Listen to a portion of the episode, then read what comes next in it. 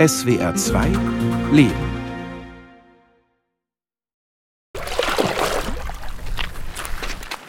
Hier, schau, das hier sind Seepocken. Das sind jetzt ganz winzige, siehst du? Das drumherum ist praktisch ihre Schale.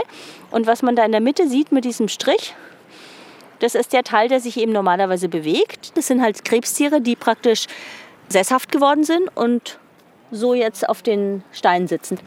Wir können jetzt mal da so oben entlang klettern. Man muss immer aufpassen, da wo es dunkel ist, ist es teilweise glitschig. Glitschig, ja. Und da wo es hell ist, ist es okay. Und auf den Seepocken ist es in der Regel auch okay. Aber man muss aufpassen. Muss man sich immer die, gut, die besten Stellen zum Hintreten suchen. Mein Name ist Vreni Häusermann. Ich ähm, habe in München Biologie studiert. Bin jetzt 52 Jahre alt, bin schon seit 25 Jahren fast hier in Chile unterwegs, forsche mit der Biodiversität von Patagonien und arbeite zurzeit an der San Sebastian Uni in Puerto Montt. Wir sind am Pazifik, eine halbe Stunde südlich der chilenischen Hafenstadt Puerto Montt. Dort beginnt Patagonien mit seiner wilden Landschaft aus Bergen, Gletschern, tiefen Fjorden und der zerklüfteten Küste. Das Meer hier gilt als besonders artenreich und ich bin fast 13.000 Kilometer gereist, um das zu sehen. Mit der Biologin Vreni Häusermann hatte ich vorab von Deutschland aus ein Treffen arrangiert. Nach unserem Weg über die Klippen haben wir uns auf einen Felsen gesetzt und schauen auf das glitzernde Wasser. Wir kennen uns kaum, aber wir sind gleich per Du. Was geht dir durch den Kopf, wenn du, wenn du hier auf die Bucht von Quertemont schaust? Also wenn ich hier rausschaue, dann sehe ich eigentlich nur Bojen von Muschelzuchten und da teilweise verlassene Käfige von Lachszuchten. Und da muss ich an die Verschmutzung denken, die diese ganze Aquakultur hier verursacht und die Probleme, die da mit dem mitkommen für die, die Tiere, die eben drunter leben, die man leider nicht sieht. Ich schaue aufs Wasser zu meinen Füßen. Tatsächlich sehe ich nur die glitzernde Oberfläche, nichts darunter. Aber auf Frenis Stirn, da sichte ich eine lange Furche. Ich will genauer wissen, was hier los ist. Vreni und ich verabreden uns für den nächsten Tag. Gar nicht so einfach zu finden hier, die Familie Häusermann. Hallo? Hallo? Hallo? Ja, guten Tag. Hallo, ich bin Christine. Ich bin Fabian. hallo, Bruno. Hallo Bruno, ne? Ah, da kommt noch jemand. Hallo, grüß dich. Fiona. Fiona, ja. Hallo. Christine, hallo. Günther. Günther, ja, freut mich. Der Blick, das ist ja gigantisch. Das ist jetzt hier die Bucht von Puerto Montt, oder? Genau, das ist der Seno Reloncaví. Da haben wir echt Glück gehabt mit dem Haus. Also als wir das Grundstück gekauft haben, war das hier meterhoher Wald von Chacay. Das ist so ein ähm, Stechginster und man hat es überhaupt nicht gesehen. Das ist halt auch eines der schönen Sachen hier, dass halt hier Land relativ günstig noch ist und man hat viel Platz, ja. Man kann dann viele Sachen machen, die man sonst in Deutschland nicht machen könnte. Als Studentenpärchen sind Vreni und ihr Mann Günther Fösterer nach Patagonien gekommen. Auch Fösterer ist Biologe und mit der Unterwasserwelt Patagoniens fanden die beiden ihr Paradies. Für einen Biologen, denke ich, ist es einfach so ein großer Traum, irgendeiner Gegend zu sein, wo halt noch nicht viel erforscht ist. Wo im Prinzip man so ein Pionier ist, der Sachen entdeckt, die noch niemand kennt. Und das ist in Chile absolut der Fall. Also wenn man tauchen geht, dann entdeckt man viele Arten, die noch neu sind, die nicht beschrieben sind. Wahrscheinlich taucht man Gegenden, wo teilweise noch kein Taucher vorher getaucht hat. bei jedem Tauchgang, also gerade in den ersten Jahren, bei jedem Tauchgang waren jede Menge neue Sachen dabei. Also Sachen, die einfach keiner gekannt hat und keiner gewusst hat. Also wir haben jetzt zum Beispiel die Kaltwasserkorallen hier im flachen Wasser entdeckt. Das hat uns monatelang überhaupt keiner geglaubt. Das war so irre, wie wir das entdeckt haben, wie wir plötzlich gesehen haben, das sind Korallen, das sind keine Seeanemonen, die hatten ein Skelett. Und da fühlt man sich so ein bisschen wie die ersten Forscher vor ein paar hundert Jahren, die halt in neue Gegenden kamen und neue Sachen entdecken. Und das ist natürlich absolut faszinierend. Wir setzen uns an den Schwimmteich der Familie. Mitten im patagonischen Sommer, bei immerhin 20 Grad, weht über ihr Grundstück auf dem Hügel ein angenehmer Wind. Die beiden schwelgen in schönen Erinnerungen, doch kommen auch andere Bilder vergangener Expeditionen zurück. Aus dem Jahr 2015 zum Beispiel. In dem Jahr war ein El Nino-Jahr, also wenig Regen und starke Sonneneinstrahlung. In Zentralpatagonien gab es eben eine ganz starke Algenblüte. Und kurz danach haben wir dort eine Expedition hingemacht und fahren in so einen Fjord rein und sehen ein paar tote Wale am Strand. Haben wir gesagt, am nächsten Tag fahren wir lieber mal den Fjord ab. Der war 30 Kilometer lang. Und dann haben wir 25 tote Wale gezählt in dem Fjord. Und das kam uns dann schon komisch vor. Und dann sind wir noch mal an die exponierte Küste 200 Kilometer südlich und dort waren noch mal vier tote Wale. Und da muss ich sagen, war mir dann irgendwie klar, dass das nicht die einzigen sind. Es sah, es sah grausam aus. Ich habe Fotos gemacht und die, die anderen, die haben bei jedem toten Wal, den wir gesehen haben, einen GPS-Punkt gesetzt. Wir hatten also keine Ahnung mehr, wie viele wir gesehen haben. Wir haben nur gesehen, alles ist voll. Und als wir dann spät nachts fertig waren mit dem Zählen, kamen wir drauf, es waren 365. Für viele im Land war das ein Schock. Giftige Algen, die das Walsterben verursacht haben sollen, breiten sich im patagonischen Meer immer stärker aus. Steigende Wassertemperaturen begünstigen das. Doch noch ein zweiter Faktor gilt als Ursache für die Algenflut, die Lachsindustrie. 2020 hat Chile Lachs im Wert von mehr als 4 Milliarden US-Dollar exportiert. Hauptabnehmer sind Länder in Asien und Amerika. Doch auch die EU hat 2020 Fisch- und Meeresfrüchte im Wert von 560 Millionen Dollar aus Chile eingeführt. Selbst in entlegenen Fjorden sieht man inzwischen überall die Käfige der Fischfarmen, auch in Vrenis Lieblingsfjord, dem Komau-Fjord. Er gilt als einer der schönsten patagonischen Meeresarme und er war für die Biologin lange Basis ihrer Forschungsexpeditionen. Vreni, ich meine, du hattest mir mal gesagt, als ihr gerade neu wart im Komau-Fjord, also in der Forschungsstation dort, da gab es so gut wie gar keine Lachszuchten, richtig? Genau, als wir das erste Mal nach Uinai kamen, das war Dezember 2002, da waren drei ganz kleine Lachszuchten da. Und dann innerhalb im Prinzip der ersten zehn Jahre, die wir in Uinai waren, ist das explodiert. Also dann war eine neben der anderen und dazwischen noch Muschelzuchten. Also der Fjord war voll. Und welche Probleme löst das denn dann aus? Konkret, dass halt viele Nährstoffe ins Wasser kommen, einmal durch das Futter und natürlich dann auch durch die Fezes der, der Lachse und natürlich auch Chemikalien. Also da wird dann ganz viel Antibiotikum, irgendwelche Antifoulings oder Desinfektion. Ja, da kommt alles, alles. Und gerade hier in Chile, da gibt es viele Produkte, die weltweit schon verboten sind. Und hier wird es in jeder Zucht alle zwei Wochen reingekippt und danach ins Meer entlassen. Und wir sehen halt auch einfach, dass in den Fjorden die Diversität sich stark verändert hat in diesen zehn Jahren. Die Organisation Greenpeace schätzt, dass eine Fischfarm mit 200.000 Fischen so viel Fäkalien produziert wie eine Stadt mit 62.000 Einwohnern. Gemästet werden die Tiere in schwimmenden Käfigen. Antibiotika werden ihnen mit dem Futter verabreicht. Ein Teil sinkt ab und landet auf dem Meeresgrund.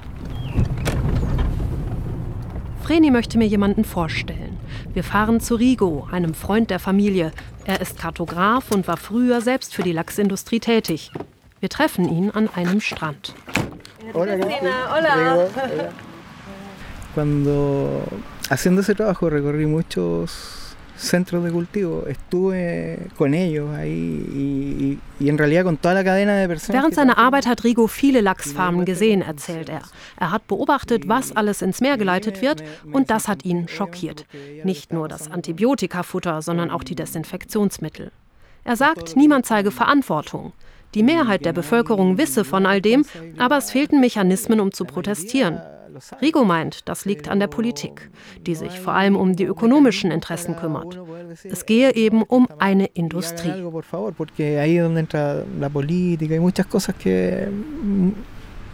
que siempre velan por los intereses económicos y esto es una industria. Rigo selbst nimmt aus ethischen Gründen inzwischen keine Aufträge der Lachsindustrie mehr an. Dadurch hat er nur noch wenig Einkünfte. Viele in seinem Umfeld verstehen das nicht. Im Dorf ist er ein Außenseiter. Seine Ehe ist zu Bruch gegangen. Bueno, que, mira, yo eh, vivo aquí, pero ahí tengo dos habitaciones y está la cocina que es como de camping, que es eso que está ahí con plástico. Rigo schläft in einem Unterschlupf aus Plastikplanen. Seine Küche ist eine Feuerstelle am Strand. Waschen kann er sich an einem kleinen Wasserlauf hinter seiner Behausung. Ins Meer geht er nur, wenn sich das Wasser nicht gerade grün verfärbt von Algen. Así que pasen al living. Entonces, nosotros vemos, por ejemplo, que acá la playa ha cambiado Pero claro, también está las temperaturas más altas, hay muchas algas. Rigo beschreibt mir, wie sich der Strand verändert hat. Die Wassertemperatur ist gestiegen und es gibt viele Algen, sogar im Winter. Für ihn steht das in Verbindung mit den Lachsfarmen, mit all dem organischen Material, das durch sie ins Wasser kommt und das die Gezeiten dann auch hier an seinen Strand spüren.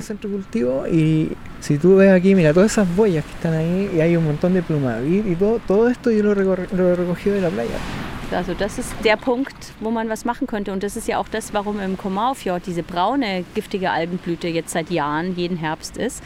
Weil halt einfach diese vielen Nährstoffe von den Lachszuchten dort drin sind. Aber es ist leider bis jetzt noch nicht passiert. Also wenn die Industrie so stark ist, wenn es einfach nur darum geht, Geld zu verdienen, dann sind alle anderen Argumente halt einfach nicht stark genug. Wie stark die Lachsindustrie ist und mit welchen Methoden sie ihre Interessen durchsetzt, hat Vreni vor allem im Komau-Fjord erlebt. Diesen von Urwald und Bergen gesäumten Fjord wollte sie mit ihrem Mann schützen. Die beiden hatten einen Antrag gestellt, ein Meeresschutzgebiet einzurichten. Doch nicht alle Menschen im Fjord standen dahinter.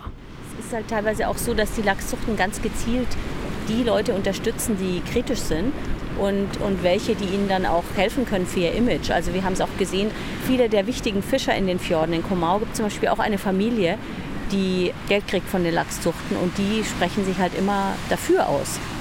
Aber, frage ich vorsichtig nach, ein paar Unterstützer gibt es doch schon, oder? Also zum Beispiel Boris, das ist einer der Fischer im Fjord, der mit dem wir befreundet sind und mit dem wir auch zusammenarbeiten, wenn wir irgendwie Hilfe von den Fischern brauchen. Eben seine Familie lebt schon Jahrzehnte im Fjord und der hat die Entwicklung der letzten Jahrzehnte also auch mitbekommen.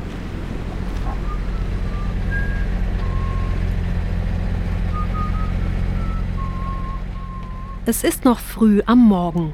Dunkelgrün glänzt das Wasser des Fjords, das kleine weiße Holzboot des Fischers Boris Martinez schickt seichte Wellen auf die sonst spiegelglatte Oberfläche. Hier vor der Bucht von Winai hat er gestern seine Köder ausgelegt. Sie hängen an einer 400 Meter langen Schnur. Die zieht Boris jetzt mit einem Helfer von Hand ins Boot. Es ist die Saison für Seeaal. Congrio heißt er hier. Fisch, Fisch. Haciendo glow, Ah, die, die Blasen kommen von Fischen. Acá tenemos primero.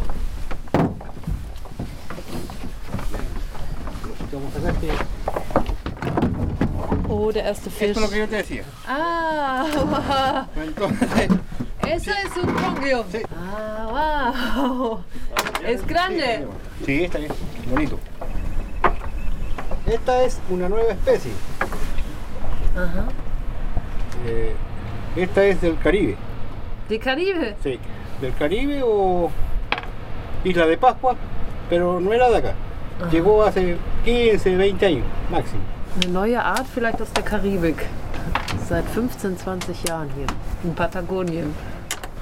Sí he visto que han desaparecido cosas por efecto climático, el exceso de extracción. Ja, ich habe gesehen, dass Arten aufgrund des Klimawandels und der Überfischung verschwunden sind. Denn es gibt einige Fische, die ich seit meiner Kindheit kannte, wie zum Beispiel die Seezunge oder die Chaiwas, kleine Krebse.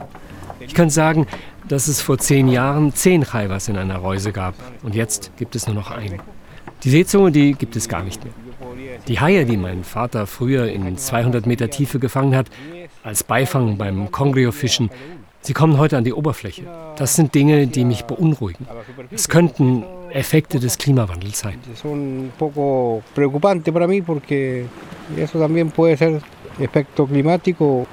Wahrscheinlich ist es Sauerstoffmangel, auf den die Haie wegen ihrer Größe und ihres hohen Energiebedarfs besonders empfindlich reagieren. Sie werden in das sauerstoffreichere Oberflächenwasser getrieben.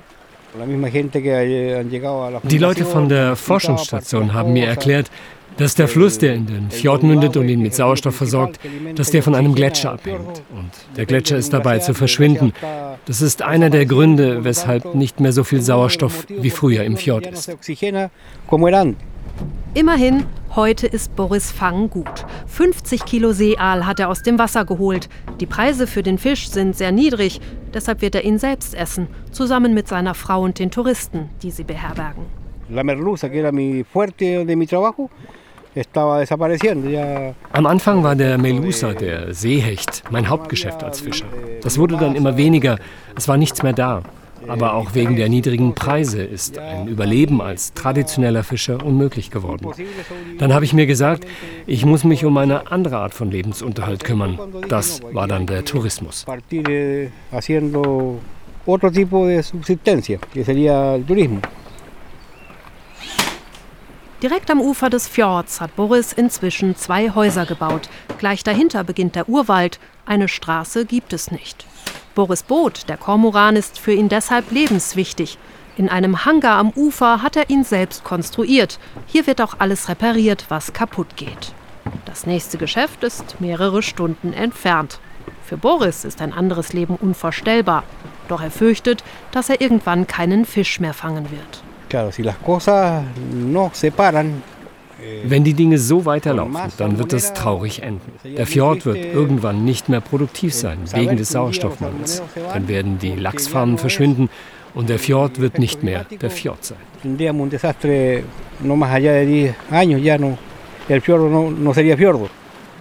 Viele traditionelle Fischer hätten angesichts der Situation inzwischen aufgegeben, berichtet Boris.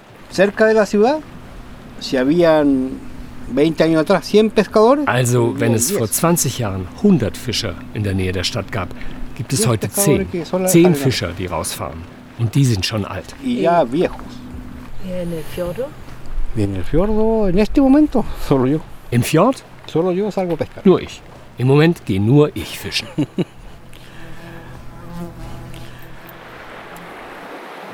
Vom Fischer und seinem Fjord zum Fliegenfischen mit Fabian, dem Sohn von Vreni Häusermann. Ich bin zurück in der Gegend um Puerto Montt. Im Rio Chico, dem kleinen Fluss, hat Fabian seine Angel ausgeworfen. Die Leute erzählen, dass es früher so war, dass früher der Fluss voller Fische war. Also wirklich voller, voller Fische. Und das waren so ganz kleine, also so groß vielleicht. Und ja, das ist jetzt nicht mehr so. Also jetzt sieht man, mit Glück sieht man vielleicht so, so einen kleinen Schwarm hin und wieder. Aber die sind, die sind am Aussterben. Wie hießen die Pul Puljas? Huyes. Wir balancieren barfuß über dicke Kieselsteine um ein paar Stromschnellen herum. Fabian kommt oft hierher. Er liebt die Natur, die Reptilien und Amphibien, die es hier gibt. Aber vor allem mag er Fisch. Man kriegt ja hier schon mit, wie mehr und mehr Natur dann zerstört wird und dass ja nicht sich alles positiv entwickelt. Machst du dir da Sorgen drum oder denkst du so, die Menschen werden schon irgendwann das einsehen und dann wird man das ändern können? Irgendwann werden sie es schon einsehen, aber ich glaube halt, es wird viel zu spät sein. Ich glaube halt, wenn sie es einsehen, wird halt schon Großteil kaputt sein, fürchte ich. Weil so wie es jetzt zurzeit abläuft, sieht es ja nicht wirklich gut aus. Also wird ja noch total viel Kohle verheizt, noch total viel die Umwelt zerstört. Und ja, das macht mir schon Sorgen. Sprichst du da manchmal mit anderen Freunden oder so mal drüber? Nee, also meine Freunde, ich habe schon versucht, schon ein bisschen mit denen drüber zu sprechen, aber zum Beispiel einer meiner Freunde, mit dem lässt sich halt jetzt auch nicht so viel drüber sprechen, weil den interessiert es halt auch nicht so sehr. Irgendwann habe ich halt dann aufgehört, versucht zu überzeugen. Ja. Hab gerade irgendwas gebissen.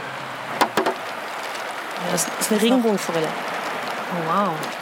Ich glaube, die werden wir nachher braten. Können wir zum, zum Abendessen machen. Und wer macht die dann? Du oder? Äh, Ich wahrscheinlich, ja.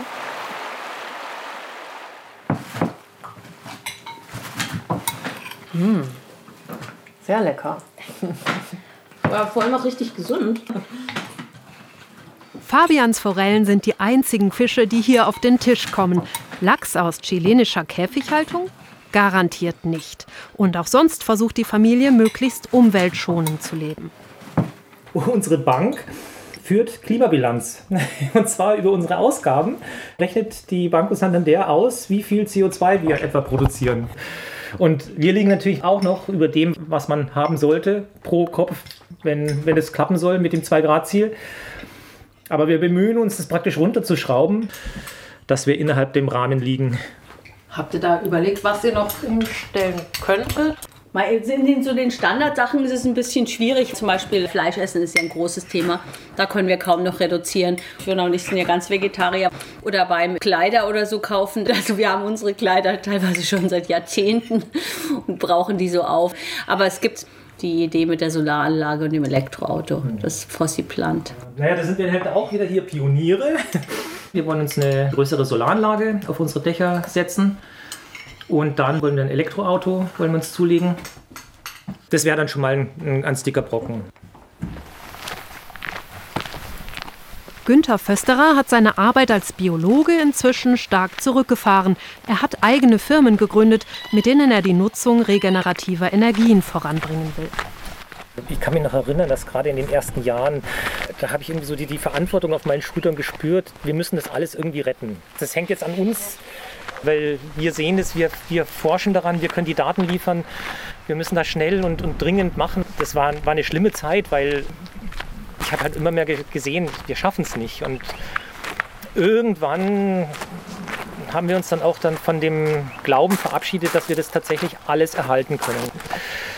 Jedes Land macht halt so seine Entwicklung durch und in Deutschland nach dem Krieg gab es auch eine Zeit, wo Umwelt kein Thema war. Da war halt Wirtschaftswachstum das einzige Thema.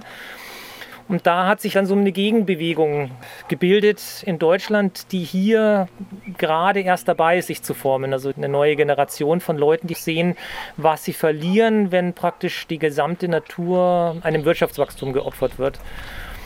Und wir sagen, naja, unsere Arbeit kann bewirken, dass dieser Dip, dieser Niedergang, dass der möglichst kurz und möglichst flach wird. Aber wir können es nicht komplett verhindern. Vreni lehrt neben ihrer Forschungsarbeit neuerdings an der Uni in Puerto Montt im Studiengang Ökotourismus. Sie möchte künftigen Tourismusmanagerinnen und Managern Grundlagen der Biodiversität im patagonischen Meer vermitteln. Wenn mehr Menschen im Land wissen, was dort unten geschieht, werden sie die Unterwasserwelt vielleicht besser schützen, hofft sie. Wenn jetzt im Wald Kahlschlag gemacht wird, dann würden alle Leute aufschreien und sagen, das sieht ja schrecklich aus hier. Aber das Meer bedeckt halt alles. Die Sicht ist nicht so gut, dass man hier von der Oberfläche runterschauen kann. Dadurch entgeht es halt den Leuten. Also dadurch merken die gar nicht, was da überhaupt für Tragödien unter Wasser abgehen, was für Arten verschwinden. Auf der einen Seite denke ich, müssten alle aufschreien und sagen, halt, wir können so nicht weitermachen. Aber wenn es keinen interessiert, was macht man dann?